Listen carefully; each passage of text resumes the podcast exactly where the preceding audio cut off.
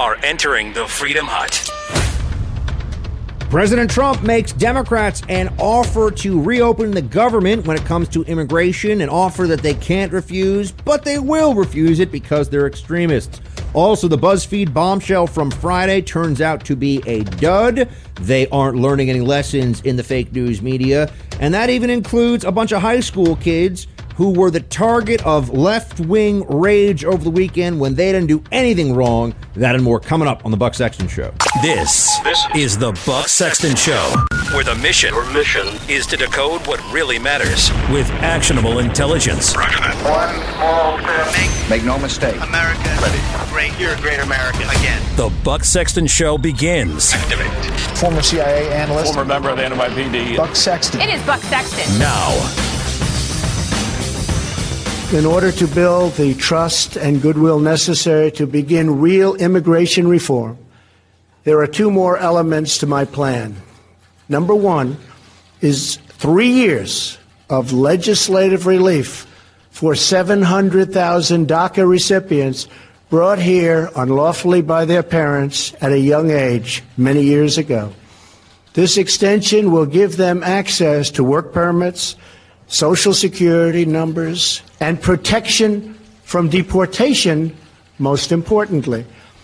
Secondly, our proposal provides a three year extension of temporary protected status, or TPS. This means that 300,000 immigrants whose protected status is facing expiration will now have three more years of certainty so that Congress can work on a larger immigration deal, which everybody wants, Republicans and Democrats. Welcome to the Buck Sexton Show, everybody. I know it is uh, Martin Luther King Day. Hope many of you were able to have a holiday today. Hope you were able to uh, enjoy a little bit of time away from the office if you were able to get it. Uh, there you had the president laying out. You know, th- this weekend was a, a, lot of big news happening over the weekend. You and we're going to cover it all today on the show. Uh, you had Trump laying out here what is is now part of his offer to the Democrats, which is an entirely reasonable offer. Okay, there's there's nothing about that. He talked about emergency funding for uh, for more more beds and more border patrol down there to deal with the influx of, of immigrants. Talks about obviously funding for the for the wall or the barrier. You know, we're going to stop playing this game of oh, he said a wall, not a barrier. It doesn't matter. Okay, physical barriers to prevent illegal entry, and then also an extension for individuals covered under the DACA program. I mean, this is how you come up with a compromise. This is how you come up with some kind of a deal. And, you know, that happened over the weekend. The BuzzFeed story just completely imploded on itself, which I, this hour we'll get to that. The story that was going to end Trump's presidency. I mean, BuzzFeed, BuzzFeed thought that they were having their Nixon Watergate moment, and it turned out they were having their "oh look at the cat video, isn't that amazing?" moment because that's what BuzzFeed's good for, uh, and and it did not work out for them. And then I'm going to spend a lot of time in the next hour of the show on this Covington High School uh, debacle, where these high school students were just just piled on by so many of these blue check you know, Twitter journalist jerks who don't care what kind of destruction they do to people's lives. You know what? You know, I, I just I'll tell you. I remember when I was the Blaze. There's somebody who reached out and said that it was a, and, and I, I had written a story, and it was a family member of of someone who we wrote a story about that. It, was it was newsworthy and it was true but the family member reached out and said that you know that, that this individual had gotten his life together and was trying to move away from this, and this is really going to. And I, you know, it always stuck with me. I mean, that was the first time I had that that kind of moment of being in. It was very early in my career. I'd been doing this for. I've been in the job for months, and it was it was definitely a news story, and it was true, but it was going to make someone's you know someone's path a little harder. And and as someone who tries to make the paths of those around him on a daily basis as much as I can easier and better, um, it I realize that there's a trade off and that there is a a real responsibility for those who have a following, who have a platform, have an audience, not to be a part of these digital lynch mobs that go after people, not to be a part of these efforts to destroy people uh, because of an incident that maybe was uh, misreported or maybe there's lack of context or you know maybe someone just made a mistake and doesn't need the entire world to come down on them for something. I mean, in some of these social media mob situations, there was really no harm done other than somebody offended the PC gods. You know, somebody offended the social justice left. But we, that's coming up in the next hour. And we will get into some detail on that. I mean, because I, I still am most focused on the the premier policy struggle right now in this country, which is the fight for a uh, barrier on our southern border so that we can finally establish definitive positive control of our southern border. And Trump is not just keeping this promise to his base. Trump also, I think, realizes that this is a game changer for the rest of the immigration debate. See, the, the part of this that doesn't get nearly enough attention is that if you don't have control of the border and you go, let's say we did what the, the establishment media and the Democrats and a lot of Republicans wanted to do years ago, Gang of Eight bill back then, you know, Marco Rubio running around with that thing. If we gave a mass amnesty, you would have a, yes, a, a, a essentially uh, a huge coup. I mean, a big a big uh, giveaway of benefits to people who broke our laws. Uh, but beyond that, unless you had established real control of the southern border, it just in, invites the next wave of illegal aliens to come into the country and break our laws with the expectation that the political winds will have shifted even further in their favor and that will be the American people will be so sick and so fed up with this thing that we're not even going to pretend like we're going to have deportations of any scale. We're not even going to pretend that we're going to secure the border and and that'll be the end of it. You know, we have been on a straight trajectory since the 80s of just illegals flooding into the country one after the other. And then we had a mass amnesty under Reagan. Reagan knew, he knew that he was swindled in that amnesty because the enforcement mechanisms, none of that stuff happened. And they were still hearing amnesty cases, people saying that they should have been covered under that amnesty, which was in 1987, I think, but I could be wrong on that. Producer Mike, let me know. Um, the mass amnesty continued in the courts until 2011. There are people in 2011 who are saying I was covered under the Reagan amnesty. That's I'm not making that up. So you know, you know how this is going to go, folks. If we don't have control of the southern border, there'll be one amnesty followed by another amnesty followed by and and that will have yes a profound uh, that will cause a profound change in at least the rule of law nature of this country. I mean, you know, it, it's a really eye-opening thing to stand at the uh, Tijuana San Diego border and just see how clean and orderly and safe things are north of that fence, and then look at how dilapidated and dysfunctional and unsafe and and unsanitary much of what you see going on south of that fence is. And you wonder, well, why is this the case? It's the same climate, it's the same beach. Why is one side of this fence so different than the other? And it's there is something about about a, a polity, about a political union, about culture, about rule of law. This has real ramifications, and we do have a rule of law culture, and Mexico does not have a rule of law culture. 3% of Mexican crimes are solved.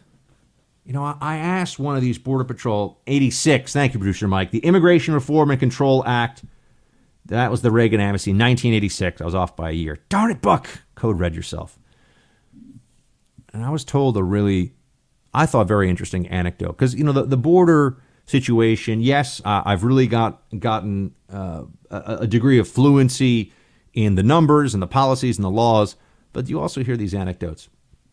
And one of the Border Patrol guys told me that he had a, a friend who was, who's now uh, a legal immigrant to America, but was born and raised in uh, in what, North Baja, which is essentially the, the sector that is uh, where you find uh, Tijuana. And he said that this is this is what this is what uh, the civil society and rule of law is like in Mexico. This this friend of a border patrol agent told me about. He said that he, when he was a boy, uh, his parents got him a dog, and it was a mutt, and the dog was so much of a so brought so much joy to the family, and the dog was playing in the yard, and he loved that dog. And he was heartbroken when one day, as a maybe a 12 year old boy. He came home and the dog was gone. And he's in, I think it was actually in Tijuana, but you know, he's in, he's in North Baja and, you know, his dog is gone and he's just heartbroken. And he goes out looking and he's asking neighbors, you know, saying, you know, have any of you seen my dog? Have any of you seen my dog? Nobody's seen the dog. And then the, maybe a week or two passes and he's walking past a few houses down, maybe three or four houses down, he's walking past another neighbor's house.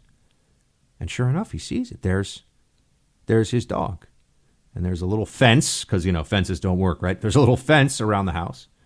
And he goes up this little fence and he says, you know, thank you so much.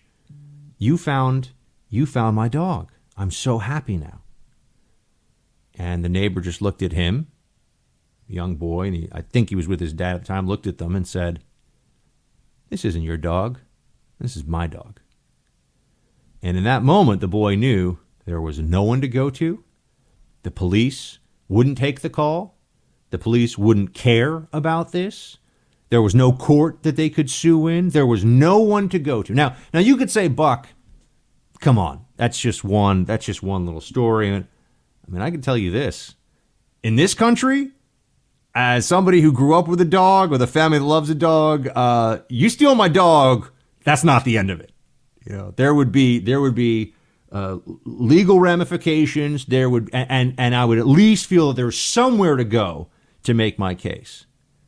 In Mexico, nope, it's my dog now. I was told by the U.S. ambassador to Mexico that the, the crime solving rate is about 3%, or the, sorry, the crime prosecution rate is about 3%. That's not a rule of law society.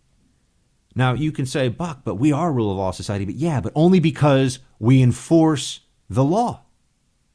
Only because we perpetuate what we have here, where we are a country of laws, not a country of men determining who gets what and, and when they get it, right? We actually have laws in place that everyone is supposed to be and generally is held accountable to at least on the big things.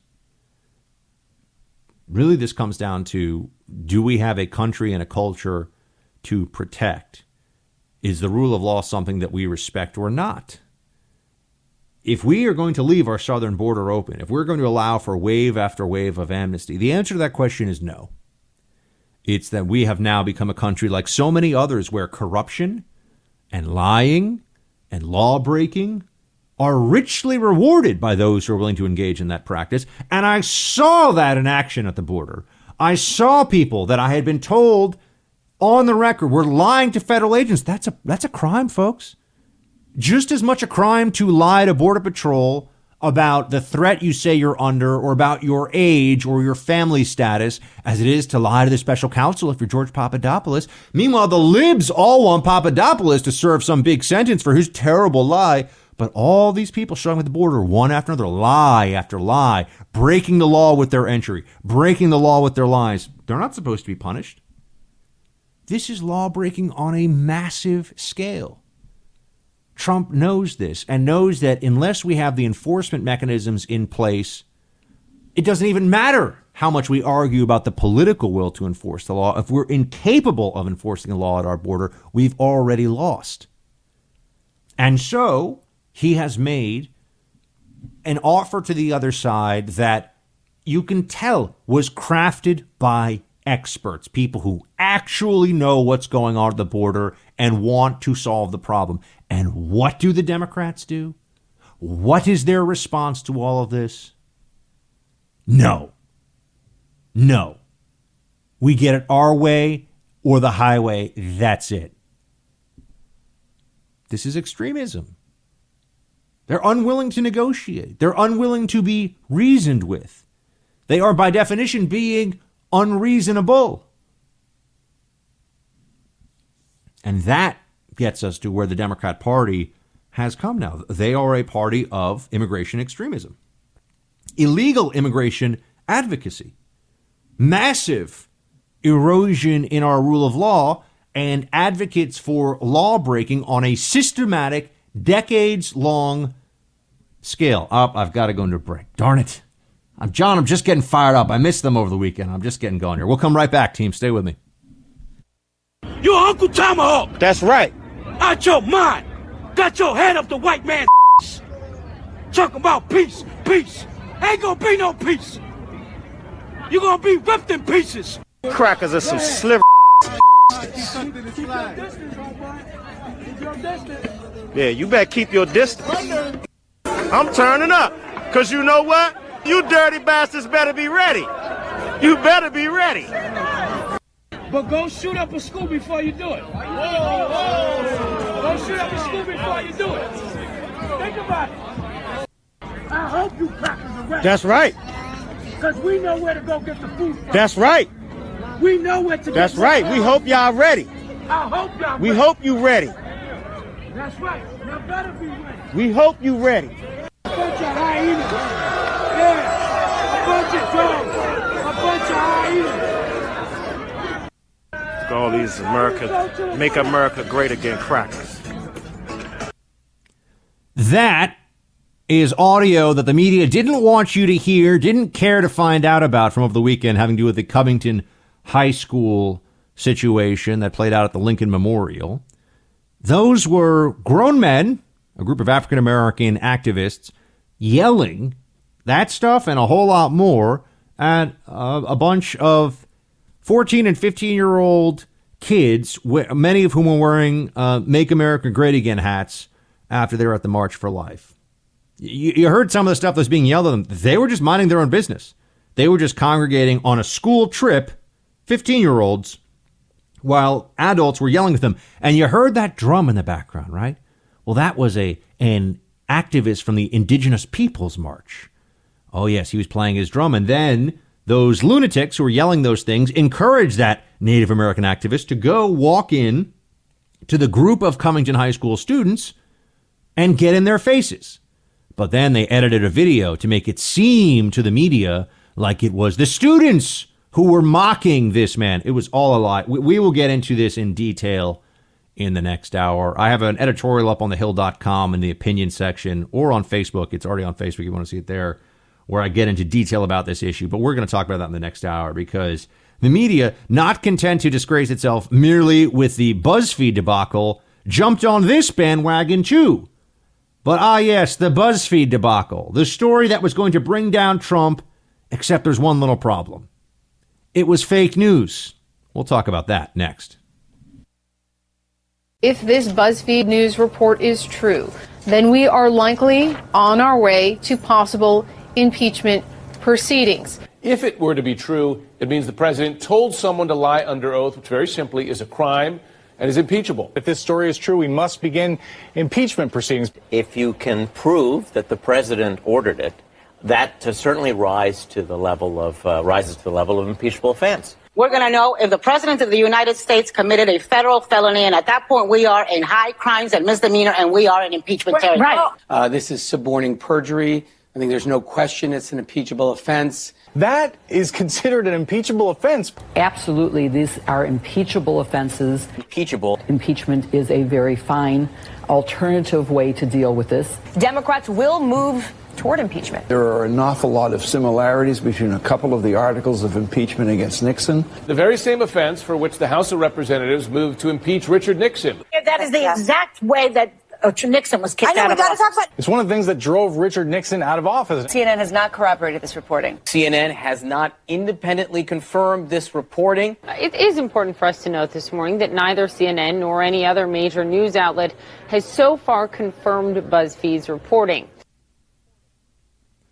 That's because it was all a lie, as I'm sure you have heard by now. Oh my, what a What a self own, as the kids say, for the media. What a what a opportunity for them to punch themselves in the face, and that is exactly what they did. This was an embarrassment. The breathless, if it's true, if it's true, Trump will be impeached. If it's true. Well, the problem with the if it's true construction here is that it wasn't true. And we know it's not true because the special counsel, that's right, Robert Mueller's special counsel, no friend to the Trump administration, came out and said that the reporting in this BuzzFeed article is in fact incorrect. That this is not true. This information is not accurate. This stuff came down on Friday night and it was, I wish it had happened right before our show. Unfortunately, it happened right after the show, but it was glorious um, because this is yet again showing us exactly what the media is and what they're all about. The media is on an anti Trump crusade. They are true believers in anti Trumpism.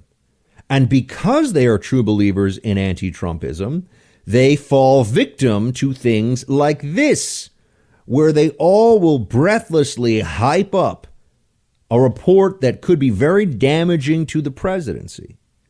And when it's not true, we turn around and say, uh, why is it that there's all these stories? You can go through a list of them. So many different news organizations utterly burned by running false stories about Trump's culpability in one matter or somebody, some senior, whether it's Donald Trump Jr. or somebody in Trump's inner circle, did some terrible thing. Where's the equivalence from the Obama years, eight years of Obama? Did any of these news organizations have to retract a major story that, that would have meant Obama was out of office? Did any of them? I, I saw people were so desperate. Oh, they're so desperate to believe it. There's still a media Santa Claus.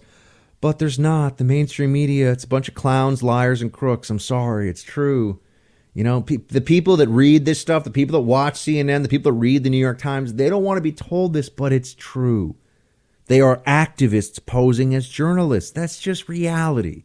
And I know that libs don't like to hear this. Libs prefer this safe and warm world where the news sources they go to are just the objective truth, but it's not the way it is. I'm sorry to have to be among many others who will tell them this. But they keep getting it wrong in a way they never did under the Obama administration because they're pushing an agenda. It couldn't be any more obvious. That's why the fact checking goes out the window. That's why there's no real quality control here. There's no real effort in place to be even handed or fair minded. And you've just had these massive blunders. I mean, these huge media blunders you know, CNN's had to fire people for just running. It was fake news. This is fake news.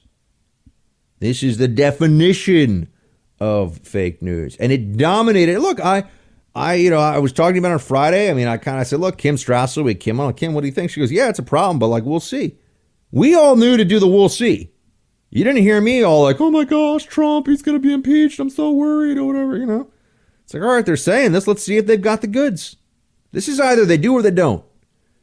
Either they do or they don't. Oh, that's right. Anthony Cormier, who's one of these BuzzFeed.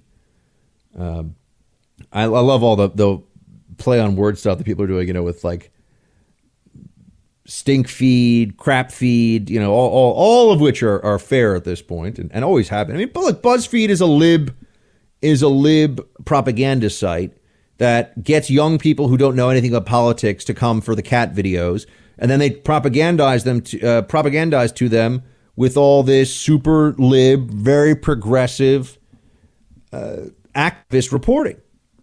Right? You know, this is really opinion journalism that won't call itself that. That's what BuzzFeed does.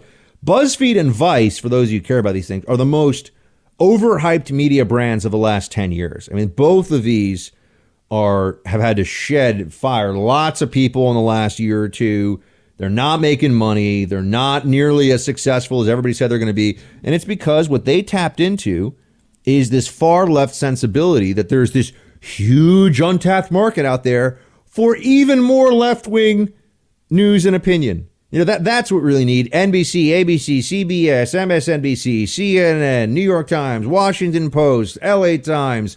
You know, you go down this whole list. That's not enough. Slate.com, Huffington Post, The Young Turks, all that's not enough. Not not enough places to be told the same stuff in watered down, intellectually flimsy fashion and to strawman conservatism constantly. It's like they can't, they, there's not enough people already doing that. There must be a need for some more hipster news out there. It's just, just nonsense. But Cormier, sorry, I got a little, as you can tell, I get a little touchy about that. I, I, do not like those sites, and they've blown through so much of other people's money, and they're not even successful business models. They don't fill a need. It's just terrible. But Cormier, uh, when asked about the documents, because remember, I said this is, they claim the special counsel had text, emails, real documentation of Trump suborning perjury. This is a very straightforward thing. This isn't a he said, he said. This is, do you have the docs or not? Here's how Cormier answered it. Play clip three. You have two law enforcement sources who tell you that they have seen evidence. Have you seen any of that other corroborating evidence? No, I've not seen it personally, but the folks that we've talked to, the two officials that we've spoken to, are uh, fully 100% read in. Read in. That, I mean, that's, he's just trying to use a little lingo there. Read in means, yeah, they have access to this information. So you're saying that your source claims to have seen these docs. You're putting a lot of, putting a lot in the basket of the source. And now I just wonder, okay, so is the special counsel lying? Because they could have just been quiet. Why would the special counsel, which is going to need all the credibility it can muster if they're going to release a damaging report about Trump, why would they come out and get involved in this fight at all? What does the special counsel have to gain?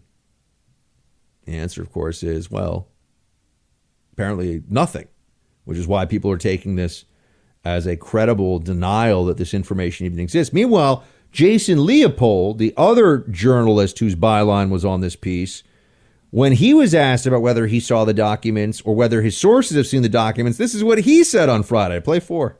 Now, your your colleague, uh, uh, who you wrote the story with, says that neither of you, when you talk about those documents, that you guys haven't actually seen them. You haven't seen the documents, the texts, the emails, etc. So, how confident are you that they actually exist? That this is true?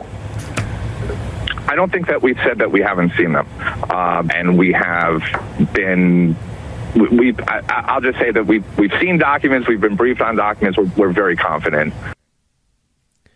I don't think this is what he just said. I don't think we've said that we haven't seen them.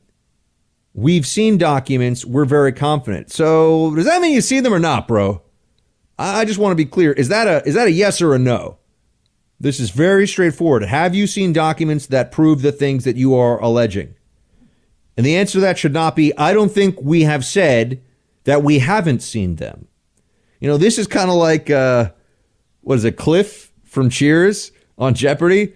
What are uh, three guys who have never been in my kitchen?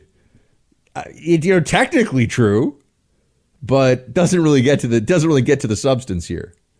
John, do you know that reference I'm making there? Okay. Is it, was it Cliff or was it Norm? It was Cliff, right? It was Cliff. All right, I got that right. Good. Yeah, on Jeopardy, exactly. Um, so, you know, here we have these two guys. They've got conflicting stories. You know, you'd think that there would be uh, a, a little bit more of a hesitation on the part of a media just rushing, rushing forward with this uh, with this narrative that's obviously very but very damaging to Trump, but they just can't help themselves. It is it is like an itch that they have to scratch anti Trump stories, anti Trump reporting gets libs so excited. They, they can't, you know, it's like they have an addiction to anti Trumpism, an addiction to hating this president. They can't control themselves. And that's why when the special counsel released its statement, which is really the first time it's ever done anything quite like this, just saying that the reporting is inaccurate, it was like, wow. But, you know, I think the special counsel did the right thing. And it's not just because I obviously love what they did, but ethically, I think it's the right move. You can't have reporters saying that the president is is essentially ironclad guilty of a federal felony, and that's not true. And it's not true. And they're just and they're saying that you, meaning the special counsel, are the ones that have that proof.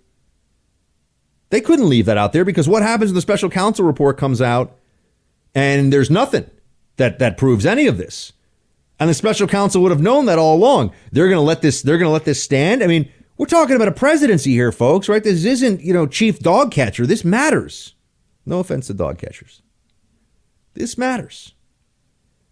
But if you are thinking that perhaps there was a, a degree of humility that came from this experience for the media, if you were thinking for a moment perhaps that they learned, if not their lesson in the grand scheme of things, they learned some kind of lesson here. There was some understanding of what kind of a mistake this was. Nope. Not really. Because it's all for the cause, you see. Their journalistic credibility, whatever one thinks of that, is they're they're perfectly willing to sacrifice that in the pursuit of destroying this president. So we, we will get into their reactions to this in, in just a moment. The BuzzFeed piece, and maybe equally as bad, the coverage of the BuzzFeed phony story. It was a total phony story. I appreciate the special counsel coming out with a statement last night. I think it was very appropriate that they did so. I very much appreciate that. I think that the BuzzFeed piece was a disgrace to our country. It was a disgrace to journalism. And I think also that the coverage by the mainstream media was disgraceful. Amen to all that. I mean, President Trump letting him have it as he should, given what, what has gone on here. And I don't know how much more clear a, a refutation could be than a so called bombshell report claiming that the special counsel has information and documents that would bring down this presidency, basically. That's, that's what the story was. Going to bring down the president. He's because if, if they have him on a, on a federal felony in office, he's done right? And that was what we're all sitting around. But you notice I wasn't panicked on Friday. I'm like, yeah, I don't think so. Because it just, it just, it, I'm sorry. They've, they've taken, I've heard too many times that this is the story, and it's never the story, right? I've heard too many times Trump is finished, and he's never finished. You'd think that, maybe that the special counsel slapped them down, they would step away from this. You know, if somebody wrote a book about Buck Sexton, well, I guess then I might have a conflict of interest. But I'm just saying, you know, if, if somebody wrote a news story about what I had for breakfast this morning, and I came out and said, no, actually, this is what I had for breakfast. Like, I, I, probably know more about that subject, unless I have a reason to lie. I have no, no more about that subject than they do. The special counsel knows more about what they have than BuzzFeed does. And yet, Ben Smith, the clownish editor in chief of BuzzFeed, had the following to say play two. The special counsel issued this very vague statement. We are eager to know what he's talking about. Do you stand by the reporting that you guys published, which is a, a you know is a scoop that no one else has or has confirmed?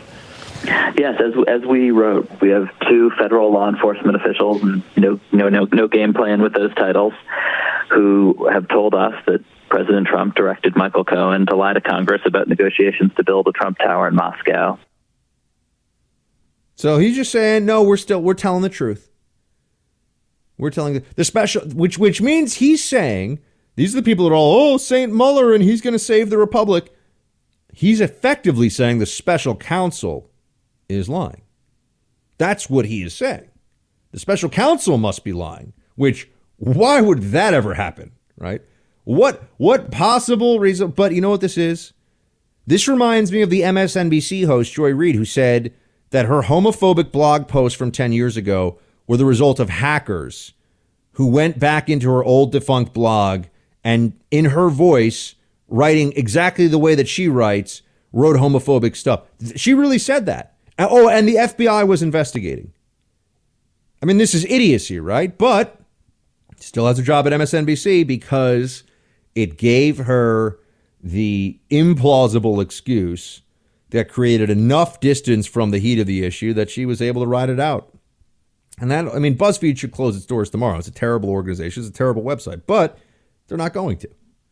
You know, and so this is, you know, this is their story and they're sticking to it essentially. Jeffrey Toobin, though, this was great. Play clip one. This I have a CNN. different view of the implications of all this. I, my view is this is a me- the, the, the, larger message that a lot of people are going to take from this story is that the news media are a bunch of leftist liars who yes. are dying to get the president and they're willing to yes. lie to do it.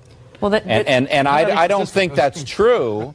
But No, But is that it no, is what's true. that different? I mean, that's not. That's well, just I a mean, different- it- I mean, I, I'm focused on the media exclusive. side. Preet's talking about the law enforcement side, but I mean, they're not they're not contradictory. But I just think this is a bad day for us. It reinforces Yes. every bad stereotype about the news media. Yes, it does. But Jeffrey Toobin, do you know why people will take that from this situation? Because it's obviously true, dude. That's why they're going to take the uh, the media is a bunch of leftist liars who are trying to get the president. Obviously. I know the AARP is really well known, right? We all we've all heard of it, but I don't think nearly as many people know the AARP is a progressive lefty organization. They stood against tax cuts for middle class Americans and small business owners. They really like Obamacare and government control your health care. That's why I want you to get all the upside in terms of benefits and discounts, but none of the progressive nonsense. I recommend AMAC for that purpose. Why AMAC? Well, you see, AMAC gets you discounts on car insurance, hotels, roadside assistance, dental plans, even cell service, and many other benefits to make your life easier and save you money. But AMAC is also an organization that gives over 1.5 million Americans the ability to influence policy for conservative purposes. Stand with AMAC as they fight the good fight. Become a member today. Join right now at amac.us slash buck. That's A-M-A-C dot U-S slash buck. AMAC is better. Better for you, better for America. It's only a matter of time before the social justice online mob comes for you, my friends. This is a a a truism. This is a true statement that I think many of us are more focused on now because of what we saw this past weekend with the Covington High School, Covington Catholic High School from Kentucky, and the incident that occurred with some uh, left wing identity politics protesters, right? Some left wing protesters, uh, including the people who, some people at least, who were part of the indigenous indigenous peoples march. Uh, and this was unbelievable how this whole thing played out. I mean, I spent a lot of my time this weekend and I wrote a piece up on thehill.com that's gone semi viral uh, that I would recommend you. That that is, you can just go to thehill.com opinion section. You'll see it right there. I think it was one of the top three performing of any story on the Hill today was this editorial I wrote. So, team, if you haven't read it, it's also on my Facebook page. Please go go check it out. Uh, but you know, the, this is what ended. This is what happened. Uh, we were told initially, and I saw the video, and I and I remember thinking to myself because I was on Twitter. I should probably stop being on Twitter on the weekends, but I was on Twitter, and I thought to myself, "Oh, you know, this is not the this is not the full story." It showed this uh, this Native American professional protester, an activist named Nathan Phillips, who was very close face to face with a young man, 15 years old, in a MAGA hat, in a Make America Great Again hat. And the, the way that the, the video, this was, unlike the Planned Parenthood videos, this was edited to remove context. The way that it seemed is you thought maybe, you know, the, the kids around him also, because there was a whole group of Covington, Covington high school students. I'm sure many of you are familiar with the story but they were kind of yelling a chant too.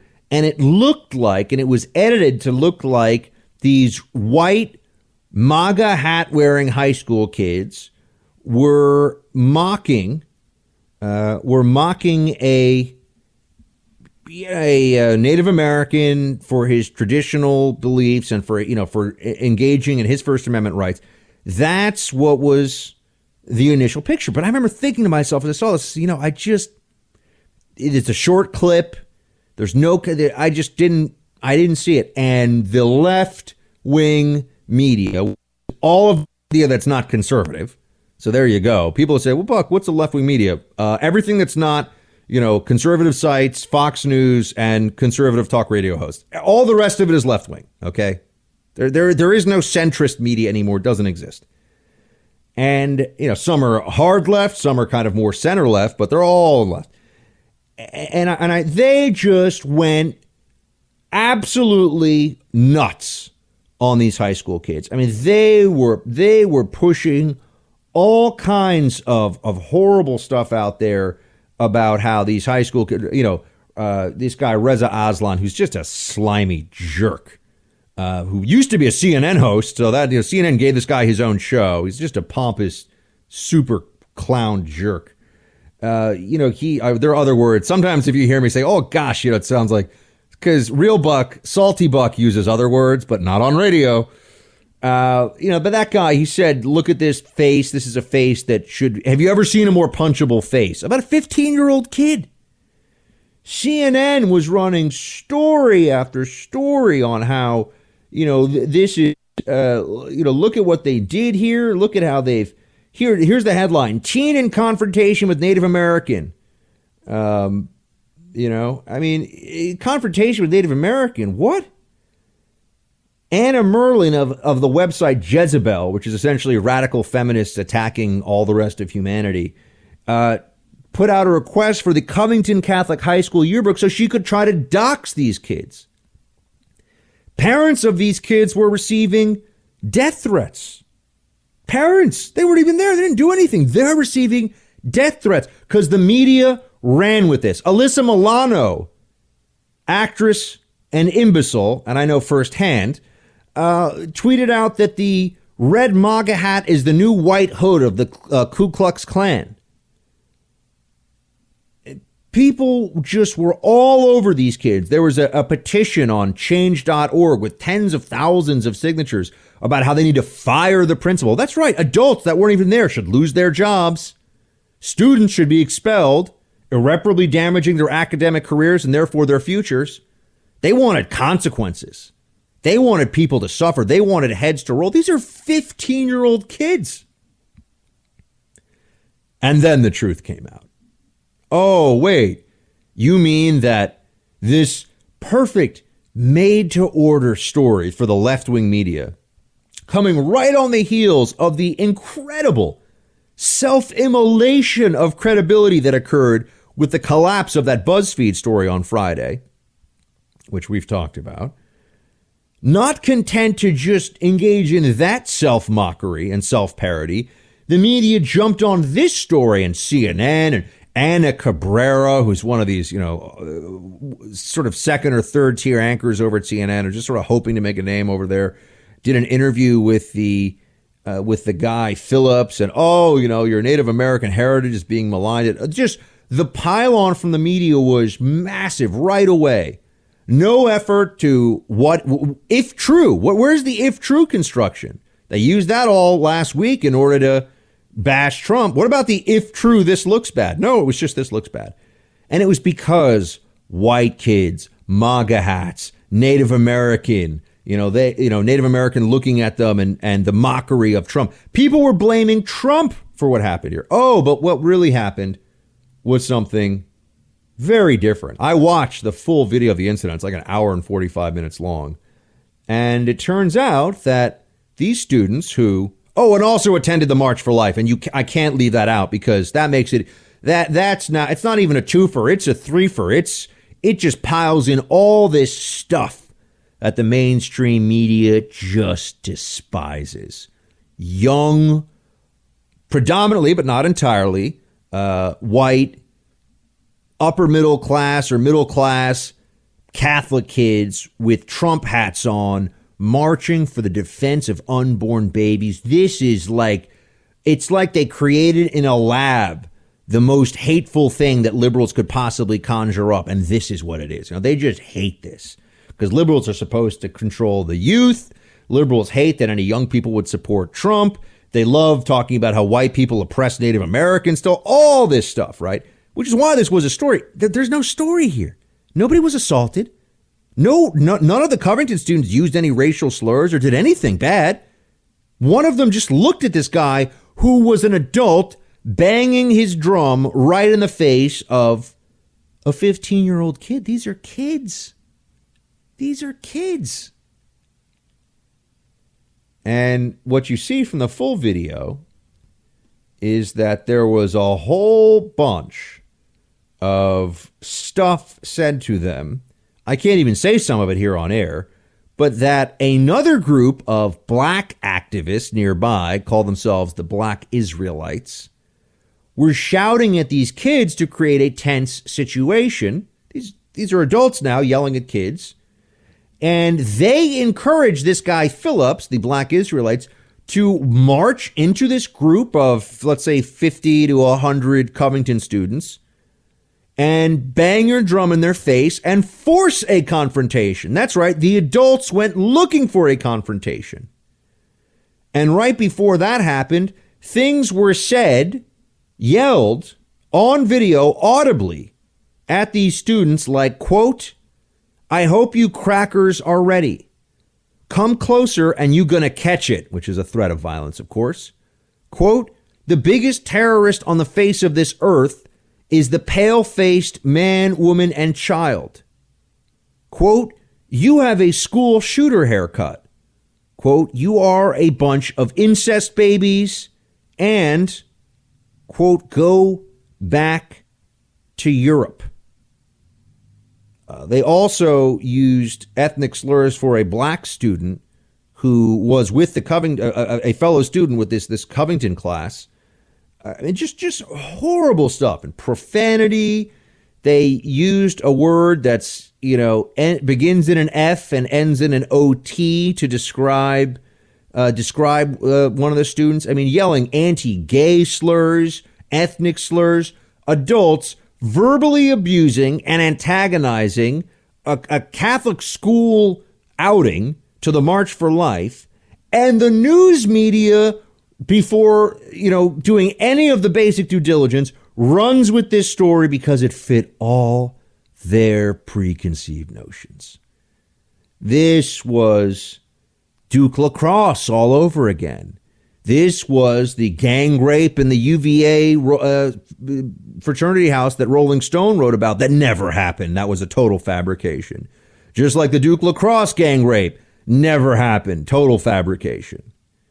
This is what happens in the media, and they refuse to accept that it is because of their incredible ideological bias. I mean, just their unwillingness to check any of their lib delusional assumptions about life and the world around them, right? Their irrational, irrational preconceived notions about what's really going on in this country, about oppression and victimization and all these things that they could even they could run with this story and and have just no problem buying this whole thing that was presented to them without doing the basics of due diligence, without doing the basic fact checking.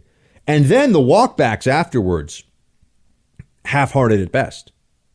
Oh, well, you know, we we've got new information and it's under dispute. It's not under dispute. There's a video. There's video evidence. These adults antagonize these kids, and the media, CNN, NBC, New York Times, Washington Post, they all were reporting on this story breathlessly because it gave them an opportunity to create a favorite narrative for their audience. Look at these privileged white kids being racist. That's what they that's what it was. Privileged white kids in Trump hats being racist and oh also they like unborn babies. They want to they want to keep them alive. Bad bad people. Uh, look at them and and just mock them and and and destroy their lives. There were people who were saying things, I mean, journalists that I know, journalists with followings who were saying things like, you know, look at that face about one of these 15 year old kids. He'll look, that face will never change. He should never be forgiven for this. We should shame him forever.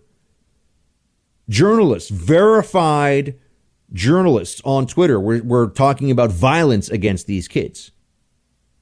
These, little, these are 15 or 14 and 15 year old kids. You're a, and what did they even do? They didn't do anything. One of them looked at this weirdo Native American protester guy who got up in their faces. And, and the kids are the bad guys? I mean, the media couldn't put two and two together? Are these people all morons? I mean, I really asked this question. You know, they all, they all just sort of catch each other's backs, and it's just like this one big lib cabal that runs these legacy media institutions, and they're so unimpressive. These people have no critical thinking abilities. Why is it that I was saying on Friday on Twitter, you can check if you want, that looks like BuzzFeed's believing a Trump hater, and uh, that's never burned anybody before, right? Very sarcastically saying, I didn't believe the BuzzFeed story. And, and all these major outlets are running with it all day. Why is it that I knew when I saw this video, don't jump on this virtue signaling bandwagon right away? You know, that they can't figure this stuff out? That, that uh, you know, young teenagers don't go picking fights with adults in parks because uh, because they're so racist. And they didn't even pick a fight. They didn't do they didn't do anything. They were uh, giving their school chant. That's what they were yelling, and they thought that that was allowing them to diffuse what had become a very strange and very tense situation. The things that you know, the things that were said about about these kids and uh, and the things that were done to them are, are absolutely disgusting. And, you know, I'm not somebody who generally says that if you make a mistake in journalism, you know, they or, or if I really disagree with a position in journalism that, that somebody should get fired.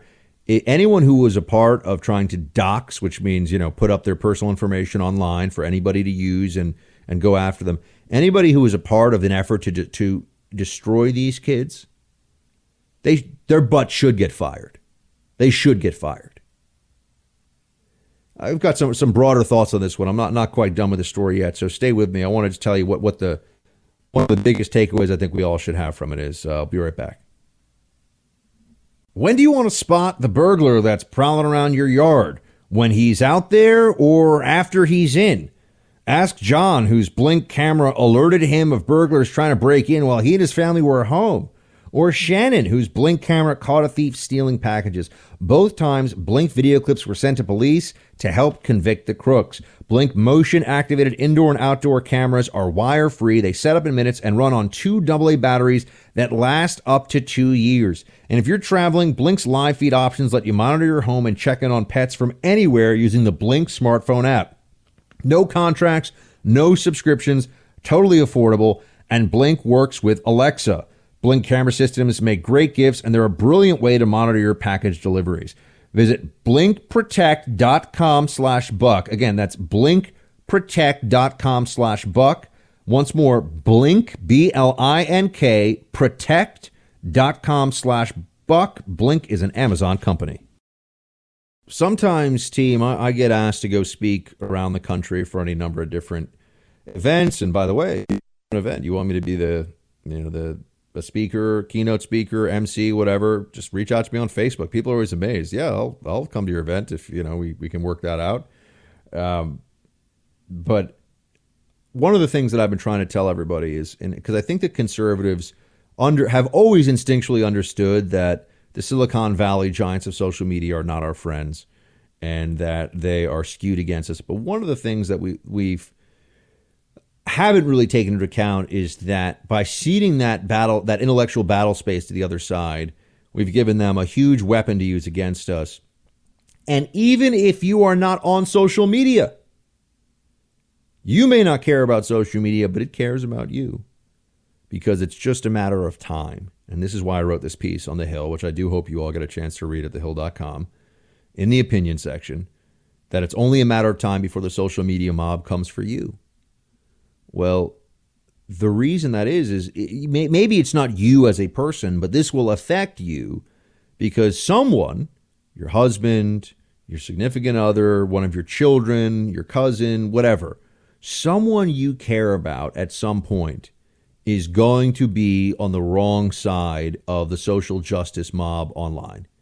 And they are going to drag that person and try to ruin that person's character and destroy their job prospects and ruin them for life. And they feel righteous while they do it. What this shows you, this whole Covington High School media coverage debacle, what this shows you is that it doesn't matter if you are just going about your life. The online rage mob can find you if you're on if you're just going to the grocery store you know, because people interact with other people and there's sometimes tension and things happen and you know, all it takes is someone to pull out a phone and and somebody you or somebody you know becomes the target of one of these rage mobs, and it's terrifying.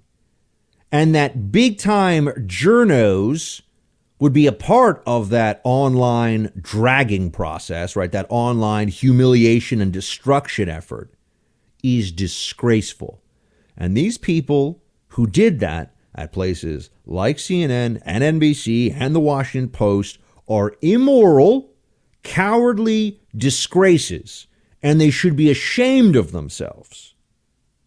And we know who they are. You can go see online who it was. They should be ashamed of what they did because they tried for reasons of wanting to seem like they're so good and virtuous and to push a political narrative to their left wing lunatic audience.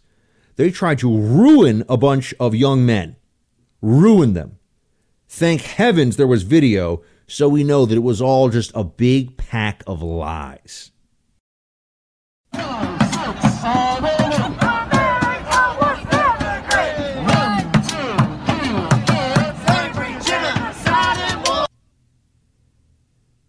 America was never great. That one of the chants heard from the Women's March.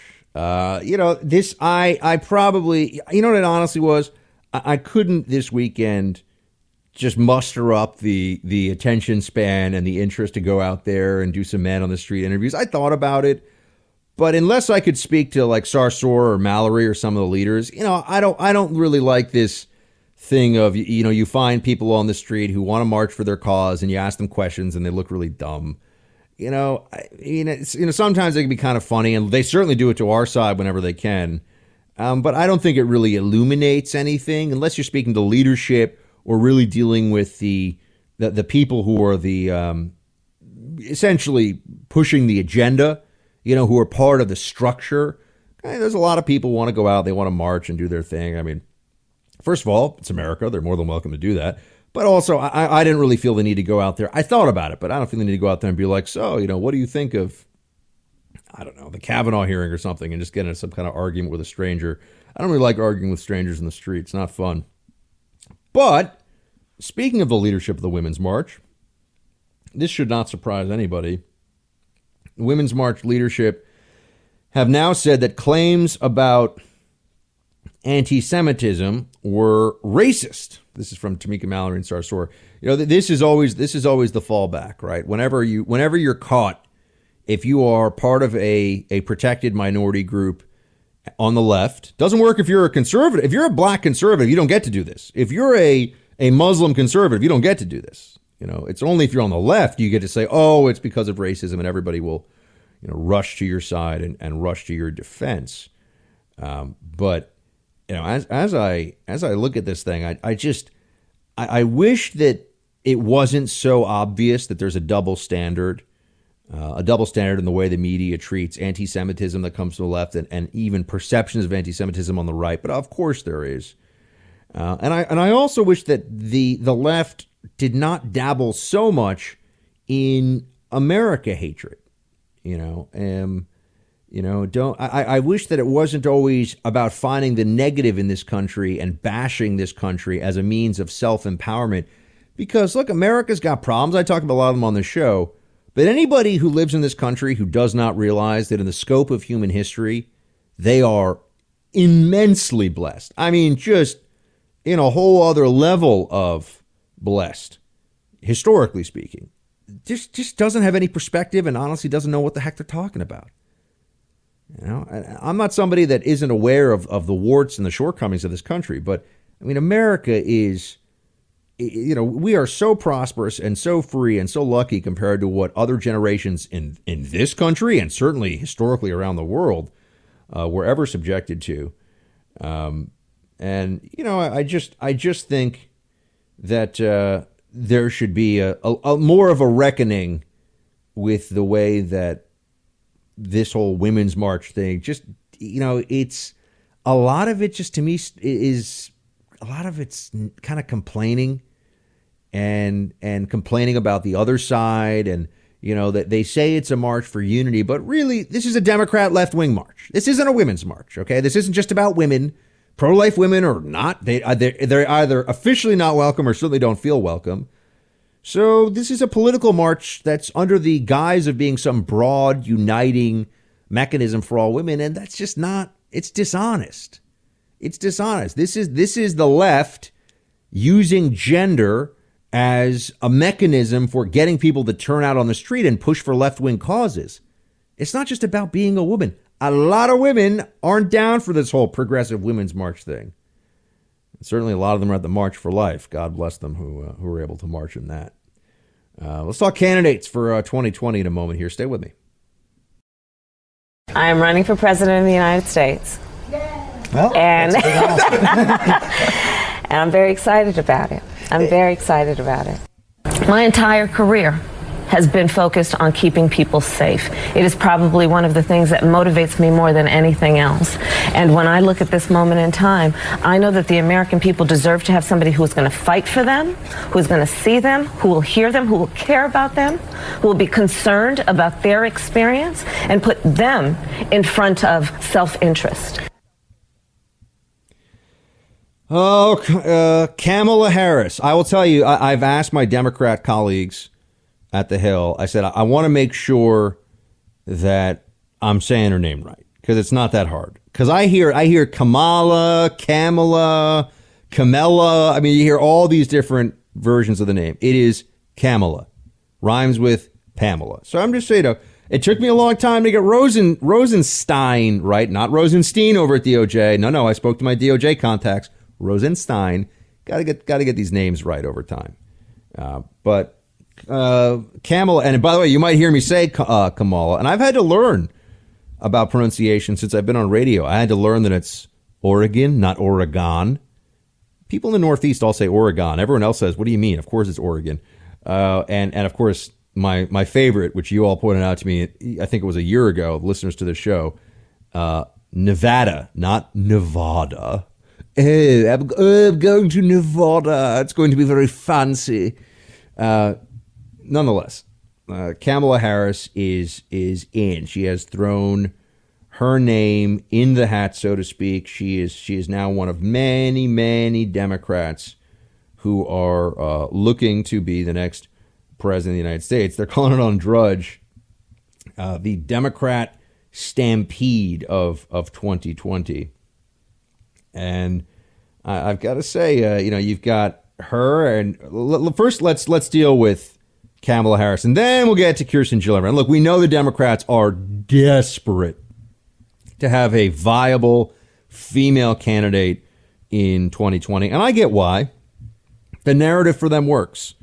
You know, they they are going to say that women, especially uh, white suburban women who are moms, have turned against Trump and if they have a female candidate who seems reasonable, they can probably get some some swing voters. Because remember, it really the, the presidential election of 2020 is going to be about a a few hundred thousand voters in Florida, Pennsylvania, Michigan, Ohio, Wisconsin, you know, maybe Nevada, you know, one or two other states, right? But that but that's what it is.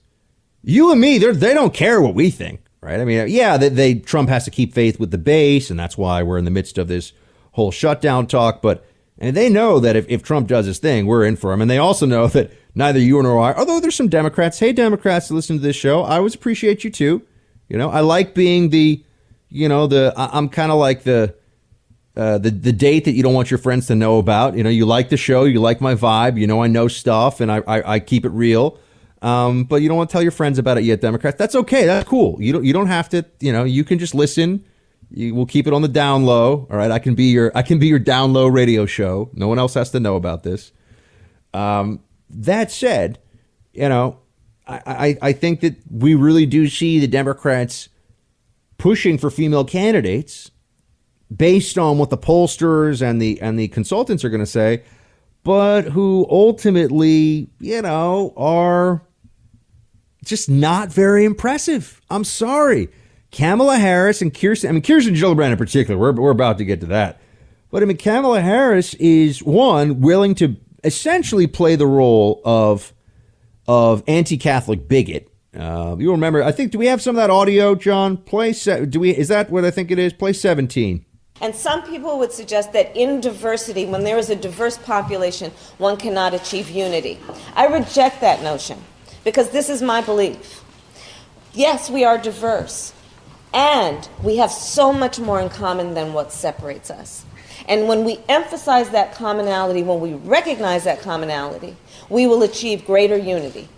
And in particular, greater unity that, than we have right now, where there are so many powerful voices who are trying to sow hate and division among us. We have got to reject that. It is not reflective of who we are as Americans, and it is not in our best interest. Our unity has always been our strength, and our strength is our unity. Okay, right. Yeah, very unity, strongly. unity, all that stuff. I, I thought we are it's all right. I, thought we were calling for a clip where she was asking questions on the judiciary of a Catholic. Uh, so I, I that's on me though. I got my things mixed up. But, but here's the point. All right, she's there. That's a different clip. That's fine. There she is talking about how you know we're all about unity, unity, unity, and this is the Democrats are going to run with this thing. Meanwhile, we know that Democrats and their politics are i- incredibly divisive. They divide us by race, by gender, by sexual orientation, and expect us to hold opinions and support policies and, and to have beliefs that those superficial characteristics, skin color, gender, ethnicity, that have nothing to do with a person's intellect, uh, their character, their ability, their worldview, their, you know, they expect those things to partially, if not entirely, dictate positions that people will have. And if you don't play into that, if you're unwilling to do that, they essentially call you a traitor to whatever that group is. So Democrats are incredibly divisive. D- division is central to their, you know, they really have a coalition of division. That is what the Democrats are. It's all these different groups that they have separated out from conservatism um, and the Republican Party, and and they do this by establishing that you are not allowed you're not allowed to think for yourself and determine whether you like conservative or Republican ideas because we're telling you that you're oppressed. That those people, the Republicans, which yes, there's a lot of white males in the Republican Party, a lot of other people in the Republican Party too aren't, aren't white males, but those people are the problem. They're your enemy. You you cannot like their ideas. You must go along with us. That's the Democrat pitch essentially.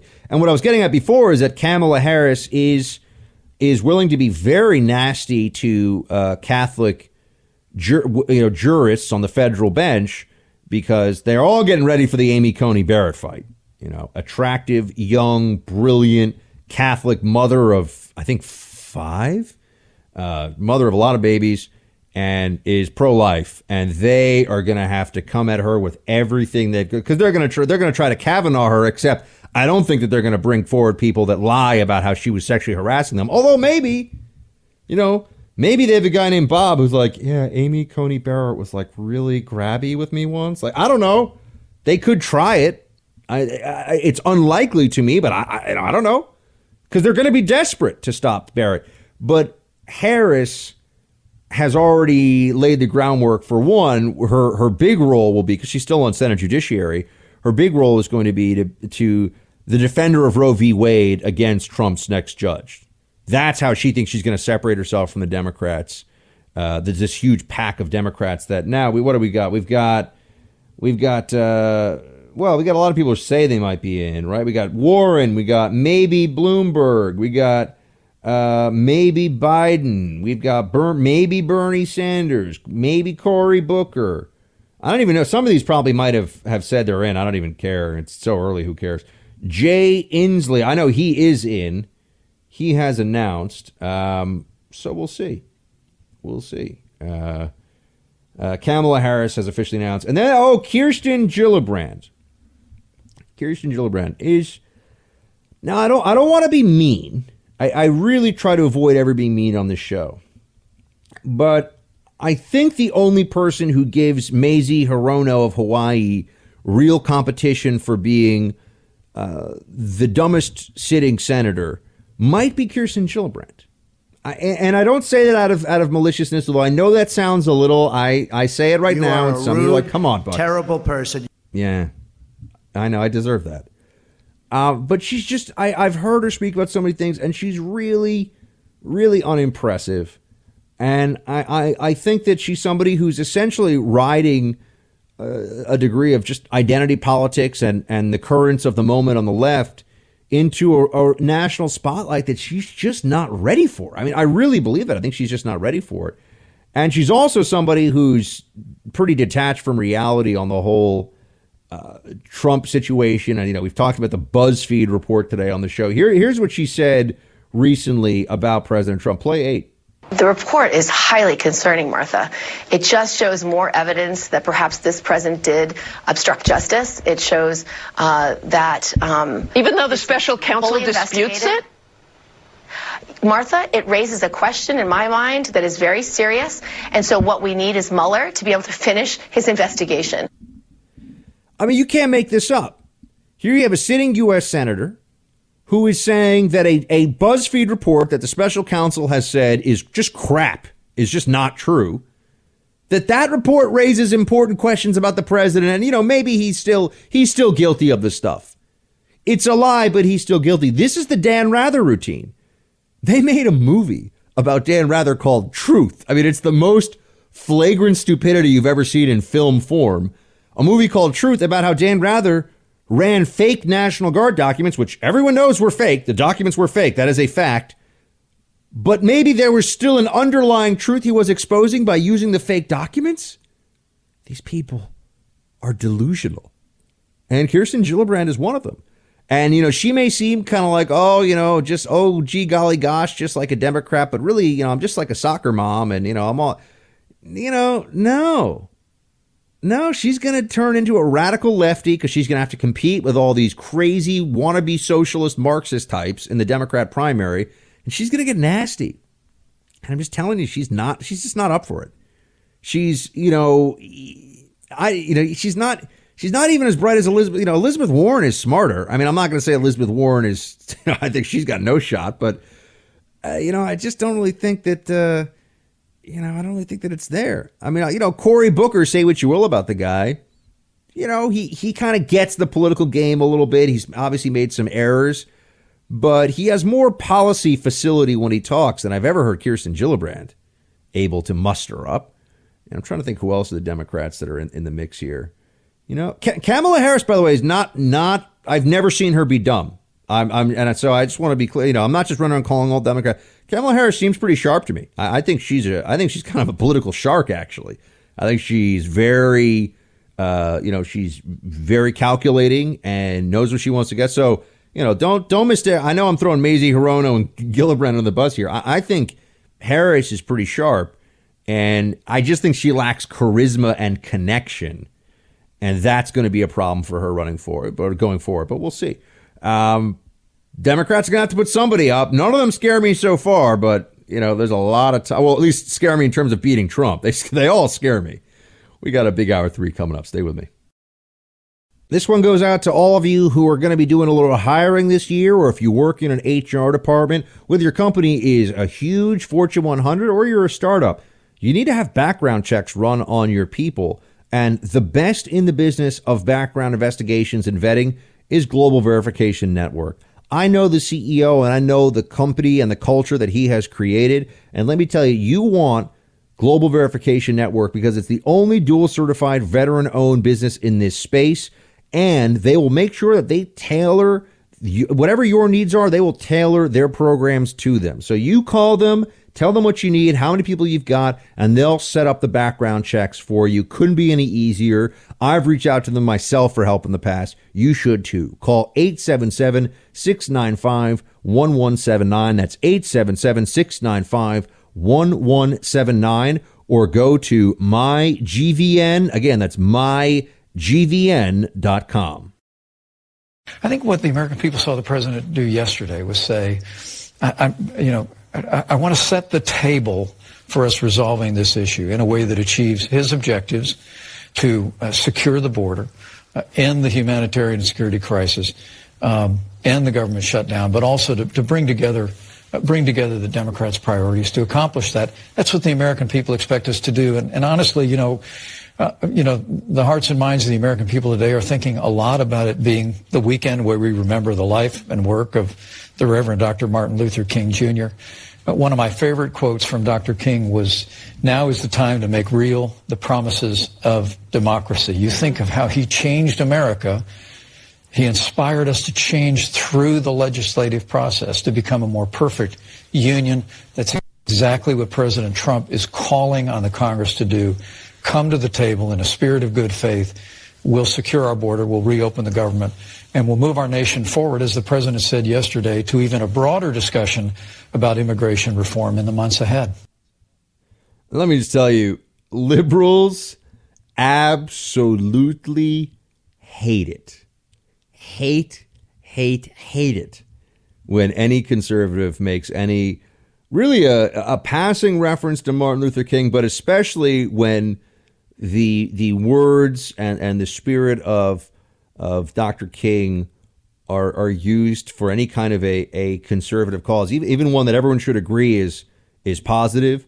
They just do not ever they, they chafe. I'm telling you, libs just despise any reference uh, to Martin Luther King, whether it's referencing the "I Have a Dream" speech or the content of character, not color of skin, or any of these quotes. Conservatives aren't allowed to use it. That that's kind of the the the way that the the lib media always approaches these things. So for Mike Pence, I can tell you to say, and, and I understand the point that he was making, and I think Pence is a very earnest and uh, an eloquent guy. I do not think that he's. I, I don't think I don't think he's a phony at all. So I, I do believe he was trying to make a, a point in good faith there. But I just, as soon as I heard it, I thought about, oh man, they do not accept. They do not accept any comparison of even you know, if if you say to a lib that Martin Luther King liked butter on his toast, and so did and so does Donald Trump, they'll say, "How dare you make a comparison?" between Martin Luther King and Donald Trump on, on, anything. I'm not saying even comparing them as people. I just mean you you bring them in the same sentence in any way other than to say that you know Trump is terrible and you know all this other stuff. Oh, other than to say essentially what what Bernie Sanders decided to go with here. Uh, play. This is a classic, classic lib Democrat. Use MLK Day to trash the instead of bringing the country together. Instead of finding a way to have a constructive conversation about not just race, but any policy and the legacy of Dr. Martin Luther King and what it has meant for this country and the healing and the nonviolence and the open dialogue, all these incredible things. Instead of having that discussion, they want to have the but you know, Trump Trump is such a racist. It's MLK Day. Today we got to sit around and talk about what a racist Trump is. Play uh, 13. Today we talk about justice, and today we talk about racism. And I must tell you, it gives me no pleasure to tell you that we now have a president of the United States who is a racist. A president who is a racist. I I always wonder, you know, where is it that you know what is it that they base this idea on? Because uh, I've mentioned this to you, I think, in the past. I knew the Trump family a little bit growing up in New York. Um, you, there, there's just no there's no one who knows any of them who thinks that they're racists. Who knows them personally? I mean, you know, forget about Trump as president, and everything else. No one actually thinks they're racist. So why do they always say that Trump is a racist? Because of his comment about how Mexico's not sending us their best. I mean, yeah, he was speaking in broad strokes, but you know, there there are a lot of people that come over the border illegally who uh, are criminals who are are not are not contributing to the country. And that should be a part, at least, of the discussion. If we're going to have a near de facto open borders policy, we should at least. That doesn't mean that all of them are, but he was trying to have a conversation about them. There are rapists and murderers who come across the border uh, illegally. That, that's, a, that's a fact. He was speaking in broad terms. They still get so upset about that. Obviously, President Trump doesn't think that all Latinos are rapists and murderers. It's just it's just idiocy. Right? They, they try to pin these positions on Trump that he he so clearly does not hold, but they like to say that anyway. Um, they like to just repeat all the time that Trump is a racist, and they say, "Oh, well, because because of Charlottesville." Uh, you know, I, I think that Trump is not somebody who's used to having to speak about very tense situations like what what unfolded in Charlottesville in a way where he's trying to you know a- avoid controversy and, and is speaking as the president and not as a private citizen i think that he you know, m- missed maybe an opportunity there and, and misspoke um, and, and did not right away. But then later he, he condemned them. He said, you know, they, they, these guys marching with the tiki torches are losers and the whole thing. He said, but but the stuff that he says that isn't racist always gets forgotten, ignored. That that never can be a part of the conversation. You know, you know, people who say that Trump is bad for the LGBTQ community, for example, I always point out Obama ran as a traditional marriage president. Obama didn't want to lose the support of black churches, particularly in the South. And at the time, so he ran as a as a marriage is man and a woman. Civil unions are okay. Marriage is a man. And, that was Barack Obama. Donald Trump was on stage when he was running for president, holding up and and and celebrating the uh, rainbow flag of, of gay pride. Has never received any any uh, commentary about that. You know, no one ever talks about it. The first president to ever openly at a rally while running for president to embrace uh, gay marriage. Quite honestly, no, no one ever said. And the first one to run, who's who's who's you know uh, in, in, favor of gay marriage or, or agrees with gay marriage as a policy. Doesn't doesn't ever get any credit for that, but but they love to say that Donald Trump is a racist, and all of his supporters are racist. Even his minority supporters are racists. You look now, and I was actually having a discussion today with some.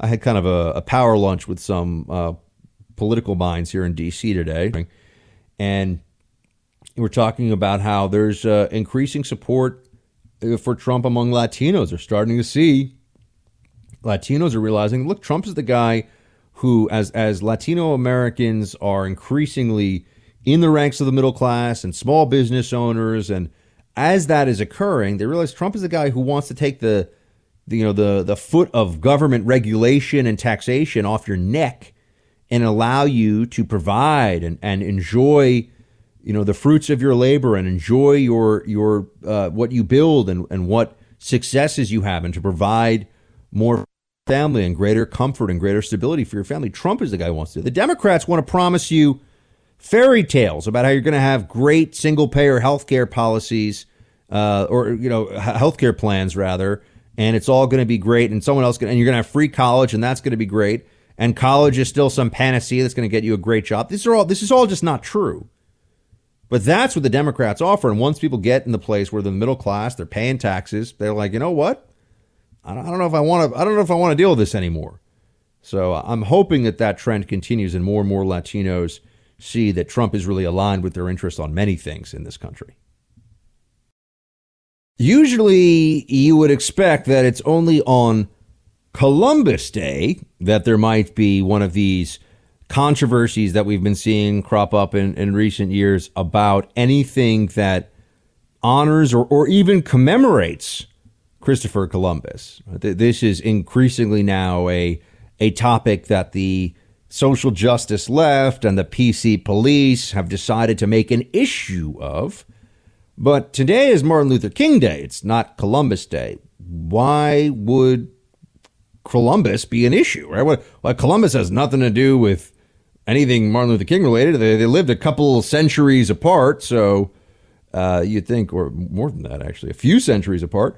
So you think that there's really nothing to. Oh, nope. Turns out sensitivities being what they are now around Christopher Columbus. The University of Notre Dame decided just last night that they were going to cover up as they celebrate Martin Luther King Jr. Day, they're going to cover up an on campus mural of Christopher Columbus. You got to you got to stop and say to yourself a, a few things here. One, what the heck does this have to do with anything? But if you take the perspective of the perpetually aggrieved intersectional left, they view Christopher Columbus as a symbol of white intolerance, oppression, and uh, and exploitation, regardless of the century we're talking about or the issue at hand. So now Columbus, who in his time would have been considered by every culture, any culture, to be completely uh, w- within the bounds of, of what was expected. I'm not saying that makes it moral. I'm just saying that if you are judging somebody by the period they lived in, you have to judge everybody else too. Now Columbus is, is increasingly beyond the pale. I, I want to get into Notre Dame in, in a second. The fact that this is a a Catholic, probably the premier Catholic. I mean, Georgetown is technically Catholic, but like, come on, nobody really thinks it's Catholic anymore. Uh, Notre Dame is probably the premier Catholic university in the country, and for them to take this is from the president, this is from the the head of the whole the whole thing to to feel the need to cover up this Christopher Columbus mural. I just I feel like this is only possible, you know, th- this mindset of we need to judge people from around the 15th, the late 15th, early 16th century by modern social justice sensibilities. Where does this stop and start? Because, you know, if if we have to take into account what Columbus did to the native peoples whenever we have any discussion of him, and, and in fact, if we have to repudiate Columbus because of that, what what are we to say about the tribes that were in the Caribbean and in uh, Central America and what is now southern Mexico, including the Aztecs, most notably the Aztecs, who engaged in massive enslavement, human sacrifice, and cannibalism? I, am just wondering do, do we get to say that the native peoples on the American continent, some of them have, have atonement that they should that they should consider? Do we get to take into account the moral failings of native peoples or only the moral failings of Europeans? And, and why do we make this distinction, or rather, why do we have this double standard that we have to apply? I mean, the Aztecs were a bloodthirsty, oppressive people. They built some really cool statues and had some interesting, you know, really cool buildings and temples and interesting stuff. Not really statues so much, but the temples. And you know, we, we look at them through the lens of history like we do everybody else, but they were they were uh, bloodthirsty people in terms of how they treated other natives. Um, you know, I, I, told you about uh, what was it, six or twelve months ago? I read a book, a, a, whole book on Cortez, and they're actually turning Cortez, I believe, now into a either mini series or a full series, which it should be because it's an incredible story. I mean, the story of of Hernan Cortez uh, as a conquistador is probably the most incredible military victory of, of all time. When you look at the odds, the personnel, the, you know, the, the differences in personnel in terms of, you know, numbers on his side versus numbers on the other side, the story of Cortez is among the most improbable military victories of all time. Absolutely. I mean, a guy shows up with 500 people and takes on an empire of millions. How, how do you do that? Right. Uh, but he was a, a brilliant and ruthless strategist and, and tactician. But why do we never hear about this? And, and also, why do we just limit it then to, and how can we limit it only to Christopher Columbus? I mean, I've I've pointed out to uh, many of you before that we have fewer and fewer symbols that we can all agree are inoffensive from our history or, or don't have some problem. To include the founding fathers, right now, now it's the founding fathers that are uh, that are coming under once again renewed attack. They were slave owners, therefore they were immoral. We should not celebrate them. We should repudiate them. But even something as seemingly innocuous as the Vikings, I've told you nobody yet protests. You know that they've gotten upset a little bit about the mask. You know this is from the mascot controversy, right? They get upset about the Fighting Irish, which is just silly. I mean, no Irish person's really offended by a leprechaun. I'm the leprechaun. Remember that? John, did you ever see those movies? They were kind of scary. I'm the leprechaun. I never forget when Wayne, the only thing I remember from Wayne's World 2 was Wayne doing the leprechaun face with the light up to it. And I was like, he gets it. Those movies terrified me, man.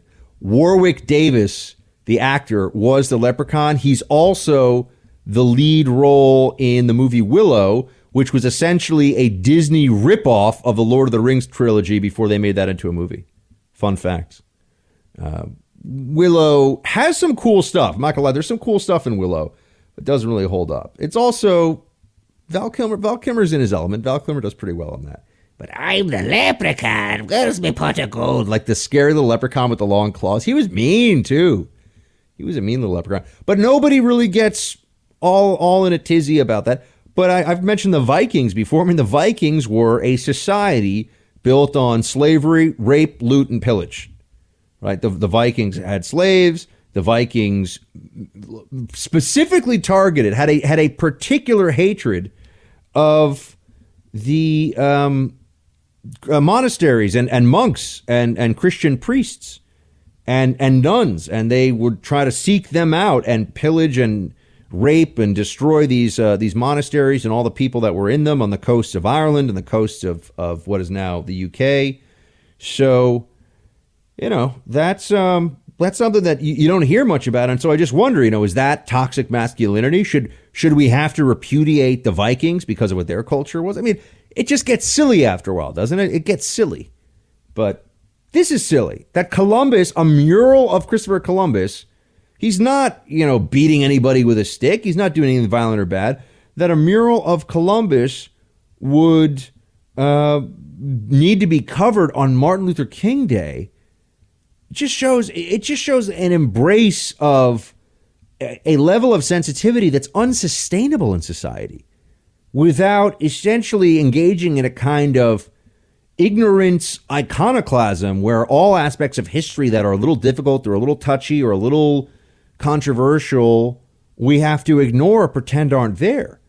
I mean, uh, uh the mural is a historical depiction of an event uh, where where Columbus is returning, I believe, to Queen Isabella, who has brought, you know, he has brought these these natives with him. Yes, they, they the natives had been enslaved. This was a commonplace practice at the time. It doesn't mean it's okay, but it is a historical depiction of what happened. Right? No, no one bows down and says, you know, all hail Christopher Columbus. We worship Christopher Columbus. The guy was an explorer. He played a big role in history. And this is a historical depiction of that. Right? It's not a, you know, Christopher Columbus is not held up as a moral and virtuous person that all of us have to try to be like. So why is there the need to repudiate this? Uh, why do they? It's just it strikes me as as as utterly bizarre. It really does. But it's going to get worse. And you know, this is at a Catholic university. You'd like to think that a Catholic university would care more about history and, and the truth than it does about sensitivities. But Catholic Church, you know, I'm a Catholic. The Catholics have been, uh, we've been infiltrated by the social justice left for a long time and doing a lot of damage.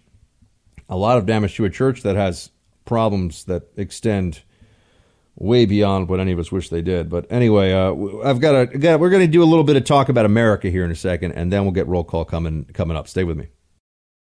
You know, team, I was busy last night reading and researching and writing, but I feel like a bad American because I, I missed what was apparently an incredible night of, of football. And and I just realized that I, I have I went to I went to one football game this year. I have not yet uh, watched on TV an entire football game. And, and, you know, a couple years ago I watched a lot of them. I have not watched any this year. Fortunately, we had, we do have a real American who works on this show and his name is producer Mike. And producer Mike is an Eagles fan, but he's fair-minded about this stuff. He's fair-minded. Yeah. Mike, what did I miss? What were the highlights? I saw something about a no call, and everybody freaked out, and then everybody was worshiping Tom Brady. What happened? Right, you, you pretty much summed it up right there in ten seconds or less. Um, there was a big play in the first game, which was the Saints game against the Rams, where there was a clear no call that really could really did change the outcome of the game. Where the uh, Rams defender created, there was a pass interference play, the refs completely missed that uh, extended the game, extended the Rams' drive, and they went on to score and win. Where if the correct call was made, the Saints would have held on to the ball and would have won the game and gone to the Super Bowl. So that really was a huge play that uh, changed oh, wow. the whole. So it actually did cost. It did cost the team yeah, entry to the Super Bowl. It did. I mean, like you know, they were saying the right things after the game. Uh, like it's not one play, all that standard stuff you usually hear. But the funny part of it was after the game when they were interviewing the guy who got away with the play. You know, usually when you get away with the play, you say you made the right play and I didn't get away with it. It was a good call. The dude on the Rams who committed the penalty, when they asked him if he committed the penalty, he was like, "Oh yeah, I did it." He's like, "I totally got away with it." So it was pretty. Uh, it was pretty funny that he actually copped to the play that they missed, but it was the the turning point in the game, which led to the Rams winning. I, I don't know if I've ever heard that before. I know you uh, never so do. That, that's a first. And he was like, yeah. he, he was not bashful about it. He was laughing. He's like, "Yeah, man." He's like, I, I, he's like I, I, got in there early. I completely hit him early. He's like I went down to the ground. I heard the crowd roar. I thought there was going to be a penalty against me. I got up and there was no penalty. I completely got away with it. in that sense, I guess it's yeah. a dirty play, but a, but a, but a great play from the outcome. Yeah. Um, so what? So now we're going into real quick here, Mike. We're mm-hmm. going into uh, what the the Rams versus the Patriots. Does anybody think right. the Patriots can actually, or act, that the Rams rather can actually beat the Patriots? Um, I, some people, well, you know, as you mentioned earlier, I'm an Eagles fan, and a lot of people were saying the same thing last year. Did the Eagles have a shot? And nobody thought they did, and then the Eagles won. So um, I do think the Rams have a shot. I think most people are going to favor the Patriots because you know Brady is playing great right now, and but you never know. It's uh, going to be a pretty good game, is, I think. Is Brady is Brady the goat? Yes. Not his wife, Mike. Okay, Yeah, this is. Brady the Yeah. goat? Well, that's a two, that's that's two yeses right there. But um, yeah, I mean he's unbelievable. I think this is his ninth Super Bowl he's going to be in, which is unheard of. Um, he's a three-time MVP, four-time Pro Bowler. This would be his sixth Super Bowl victory. So I mean he's by far and away the best. I think. There we go, everybody. Producer Mike for our, our, our special correspondent for actually being an American. Talking a little football. We have some roll call coming up.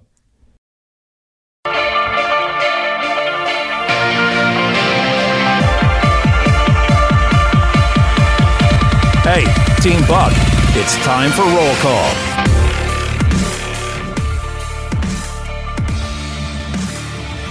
Roll call is the best call. Time to get into your thoughts, everybody. I'm glad that I didn't have a day off today because you know what? I would have, um, I would have been sad to not be able to talk to you. I, I had the day off from Hill TV today, which was very nice, but that means that I got to sleep in. But I don't want to go a whole day without talking to the squad. We had a lot of things happen over the weekend. We have a lot to discuss here in the hut. So I'm, I'm I am thankful that today on, on Martin Luther King's birthday we had an opportunity to hang out, to talk, and to uh, get into all of the latest from the news cycle. With that, let's get right to it. Uh, Tiffany writes, I just finished Friday's podcast on my way home from work. I save your podcast for my hour long drive so I can stay awake and alert after four hours of barn management. That sounds intense. That means shoveling stuff and fixing things. Anyway, I just had to tell you that I love you are a man who is a contemporary Renaissance man. Today you covered everything from the ills of socialism to Sasquatch movies. I laughed so hard at your comment about wanting some Sasquatch backstory. The people in the car next to me must have thought I was nuts. Thanks for keeping it real for all of us, Team Buck, Buckaroos. Well, Tiffany, thank you so much for your really kind note, and I'm so glad that the uh, podcast is a source of information and entertainment for you when you're uh, doing barn management or, or anything that you're doing. And uh, really appreciate the thoughts. And yeah, when you're talking Squatch, you know, you just got to let it rip. You, you can't go half, you can't go halfway on Squatch. You know, you got to just let it, let it all out. Uh, Peter writes, they caught the alleged Reno serial killer this weekend. Guess his immigration status. Uh, well, Peter, I didn't even know that there was a Reno serial killer, but I'm assuming you're going to tell me that his immigration status was in fact illegal, not undocumented. That's not a thing. Illegal.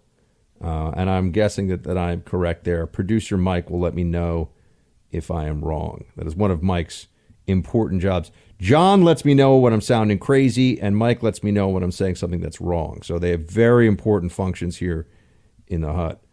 Tyler writes, Buck, please help. Over the past week, I've been unable to listen to your podcast on iHeart. At first, I thought it was an issue with my phone, but I realized I can still play your old boss Glenn's podcast. I have updated, uninstalled, and reinstalled. No luck. I attempt to play your podcast. I get the never ending death loop for loading, non-stop loading. Please help. Thank you. John, do we have any idea what's going do we have a problem with our iHeart platform of the podcast? All right, John, could could you uh let, let's let's have uh you know Mike take a look at that because obviously I, I one of my great frustrations is when technology I know it's true for anybody in this business but we just assume that the technology is always going to work. And you know it usually does. But whenever I have a technological failing and that prevents people from enjoying my content I get very agitated. So I'm I'm hoping that that is not the case here but uh, I will certainly certainly take a look into this. Um, Irene writes, Welcome to 92.9 Super Talk Radio. We love you in East Tennessee. Well, Irene, we love you from the Freedom Hut here in D.C. and NYC. So uh, I'm, I'm glad that they've uh, they've added me to your lineup out there in Eastern Tennessee. This is the radio show that you should be listening to every evening. So thank you so much for uh, making that very wise decision. I do appreciate it. Karen writes, Happy belated birthday, Buck. I always tell my friends to listen to your podcast, and this last Saturday night was no exception. After meeting a couple that were introduced by a mutual friend, we of course had the Donald Trump convo, and I said, if you want a great radio show, he's awesome. Not quite as rabid as some of the other guys, and not quite as controversial. It's a great show. At any rate, we love you, Buck, and we tell all our friends. Well, Karen, we love you too, and thank you so so much for uh, for spreading the word about the show. It's the single most important, most helpful thing that anybody who listens can do, because as I've said before, if if we just had every person listening to this show, even on uh, listening live or on podcast, tell one person who tried the show out, um, it would be it would be phenomenal. I mean, we're the show is already growing every month, but we would be a, a show that would, let's just say, it would be a monster show. We're a baby monster. We're, we're getting there for sure. We're, we're up in the, up in the ranks, but I mean, it would be like with, with the very biggest of big boys. So, and that's all just in the hands of the folks listening. All it takes is, hey, check out this guy, Buck Sexton. When you're having a political conversation, if somebody says, oh, conservatives are all so dumb and they don't know anything, be like, why don't you listen to this guy Buck and see if he see if you think that he doesn't know anything. Maybe you disagree with him, but see if you think that he doesn't read enough, study enough, pay enough attention for your liking. You know, that's if you're speaking to one of your lib friends. Uh, I don't know how many of you even have close lib friends. I got lib friends though. I'm I'm trying to convert them slowly but surely. Uh, Josh, right? Oh man, Josh, I just got this now. Would you be a guest with me and my wife to tonight's Veddies Awards at the Watergate Hotel? I have two tickets. You can bring a guest. Josh, or, you know, Captain Josh, thank you so much, man, for this. I'm so sorry I missed this. I just didn't. I didn't. I would have loved to have gone. I just didn't check my Facebook in time. Oh man. Uh, I'm sorry about that. I, I, when did you send this? Oh, the, you sent it on Sun. Okay. I, look, it's very kind of you. Yeah, I just didn't see this um, on Sunday when you when you sent it uh, Sunday morning. But Josh, that's so nice of you, man. I hope you and the missus had a great time. It's very kind of you to think of me. I would have loved to have gone and uh, you know maybe on the next one just if you can just try to give me like like a couple of days notice that would be enough even a day's notice a few hours it's not that i'm not willing to throw on my tux and make it happen i just i just didn't get the notification in time here uh, so thank you for uh, thank you so much for thinking of me it's very kind of you you and the missus i appreciate it and uh, you know if, if you're in town next year during the veddies even if i'm even if i'm not going to be your guest maybe we should all just go out and get a drink Steve, right? Shields High Buck, you must watch The Free State of Jones on Netflix. It tells the truth about the Civil War, Democrats, and the KKK during and after the Civil War. I was shocked to see a movie showing the truth about the racist Democrats. Um, I would like to see it. Uh, I have not heard that much about it, but what I have heard is pretty good. Also, Steve has sent me a photo here of what looks like a greyhound. I'm assuming it might be a greyhound mix. Beautiful dog, though, with a big cup that says Black Rifle on it, which I always appreciate. Remember, folks, when you go to blackriflecoffee.com slash buck, they also have gear there. I wear Black Rifle t-shirts all the time. I have a Black Rifle Coffee Company mug on my desk here in the hut as we speak. So there's a lot of different a lot of different things you can get. Great gear from Black Rifle. And there's the guys who run that company. I know you've heard me say it a million times. They're just awesome guys. I've had them here on radio, but they're really, really good people. And whenever you, whenever you buy any of their products, their coffee or anything else, you know, you're supporting people who share your values, your beliefs, who serve this country, and who are really good people and are not some like multinational corporation that's owned by some French conglomerate or something, which is true of a lot of these food and especially beverage companies these days. Brian writes, Hey, Buck, hope you had a relaxing holiday and got some long overdue rest. Well, Brian, in fact, I did sleep in for a couple of days and I feel like a new man. Thanks for getting the real story from the border last week. It's so appreciated by many of us to have an honest voice down there. Now that we're getting in the flow this year, I just want to know if you're still going to be doing the Stansberry Investor Hour this year. I really enjoy the discussions and banter between you and Porter, and it's a gem of a podcast for financial advice. Please advise all my bestie this year, my friend, Shields High, Brian. Brian, we have put the, the, the Stansberry Investor Hour podcast is on hiatus. Um, Porter just has some big projects to tend to, and, and also, you know, he's the big boss and he wanted to just spend a little more time enjoying himself and being with his family. So I totally uh, appreciate and respect that. I am talking to the Stansberry folks right now, meaning you know these these days, and have been for a few weeks about what the next project is that I'm going to work with them on. Um, and it's it's we're, we're talking about some pretty big, pretty cool stuff. But the podcast for right now is uh, is on is on hiatus, and and I don't expect that it's coming back anytime soon. Um, uh, they've handed it off to another very very competent financial analyst, very good guy named Dan. Uh, so you, if you want financial, I still highly look. I recommend all the Stansberry stuff. I I read all their stuff.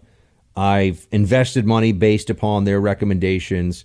I think what they do is is really one. They're teaching people about how to invest and making great calls, and they're very transparent. You know, anybody who's in this business who tells you they're right all the time is lying. They're very transparent about what they're getting right and and what they they missed. Uh, so I just think they have a, I think they have a great business. And again, just like Black Rifle, I, I'm in a place where I get to pick who I do business with, and I get to do business with really great people. It's a really nice advantage of having built my career a little bit. The Stansberry guys are awesome. The Black Rifle guys are awesome. I mean, these are the kind of people I like to be working with because they're my kind of people. Um, Taylor writes, uh, Buck, what do you cook for the weekend? Brisket was my choice. Oh, look at you, Taylor. Taylor is sending all these photos showing off his what looks like world class brisket. I mean, this is brisket that you know. If he if I had a, a taste of it, I feel like I'd want to keep it in the fridge, and then I'd be eating it for like midnight snacks. And you know, brisket can be so good that I that I eat too much of it. Uh, this looks amazing though, Taylor. You know, Taylor's showing off his stuff a little bit. He's like, "Oh, you make one of your little steaks? Boom, son! I made a brisket, and it's amazing and it's delicious." Uh, Taylor looks fantastic, man. A plus, A plus. I'm sure it was uh, wonderful when you ate it. So thanks for sharing the photo, my friend. Lisa writes, I was wondering if you could tell me the name of the movie you talked about on the radio yesterday. I believe it was about Bigfoot. I forgot to write down the name. Thanks for your time in this matter. Now, Lisa, I want to give you a little, a little sort of, you know, a little pause here. It's not a great movie, okay? I don't want you guys all writing me saying, you recommended this movie. The acting is bad. Okay, there's some bad acting in it. Like the lead male and female are not good actors. The writing is not very good, but it, the Bigfoot creature is really scary. It's well shot. It is shot in the Pacific Northwest woods. It looks right and and it's pretty scary. So if you want and it's called Primal Rage um, Primal Rage. Not to be confused with Primal Fear, which was actually a Richard Gere and uh, I can't remember the guy's name. The guy from America. What's the guy from American History X's name? Uh, Norton, right? Ed Norton. I was going to say Jim Norton. He's the comedian. Ed Norton. Uh, Primal Fear is actually a pretty watchable movie for what it is. Uh, but Primal Rage is the name of this Bigfoot movie. And I'm just, there is a scene in it that I mean, you might have to earmuff and, and eye cover yourself because it's wow. I don't want to get into details. It is, and do not, no, I do not want to hear anybody, anyone in this audience under 18 watching this primal. It's on uh, Amazon. Do not let anybody under 18 watch it. I mean, I'm way over 18 and I'm not even sure I should have watched it. It is, but this is just, it's so obvious to make good Bigfoot movies, man. People love Bigfoot. There's such, the story they get into a little bit of the Native American lore around Bigfoot, a tiny bit, but not enough. And you know that was one of my complaints about it. And then there's also like a a, a witch shaman kind of person who comes in who's really scary looking. So you know there's but there's some there's some good stuff. Uh, there's some I, I I was in the mood for a Bigfoot movie. It was pretty good for what it was. That all said, do not tell me, Buck, I don't trust your advice on these things anymore because the acting was terrible and there was extreme and gruesome violence because there is. Okay. I feel like I'm selling it by trying to not sell it. It's incredibly violent and messed up. I have to shut down the show for the day on that note, unfortunately, because I I'm out of time. We gotta gotta let other people get on the radio apparently. But thank you so much for hanging out with me, team, on this Martin Luther King Day. Great to talk to you as always. Every day this week here from the Freedom Hut, we're gonna be rocking it I will uh, talk to you tomorrow. Shields high. You're probably familiar with AARP. You or someone you know might already be a member. But did you know that the AARP is a lefty organization? I mean, they're all about lobbying for progressive causes. They even fought tooth and nail for a government run healthcare system. This is why I recommend you check out AMAC. Why AMAC? Well, AMAC was founded by an Air Force veteran, and it's an organization that gets you all the benefits of AARP, but unlike AARP, it supports your values, okay? Your investment in AMAC allows AMAC to act for good policy in America.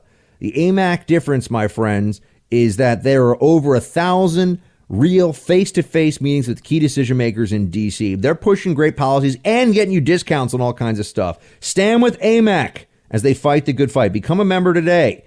Join right now at amac.us slash buck. That's amac.us slash buck AMAC is better for you, better for America.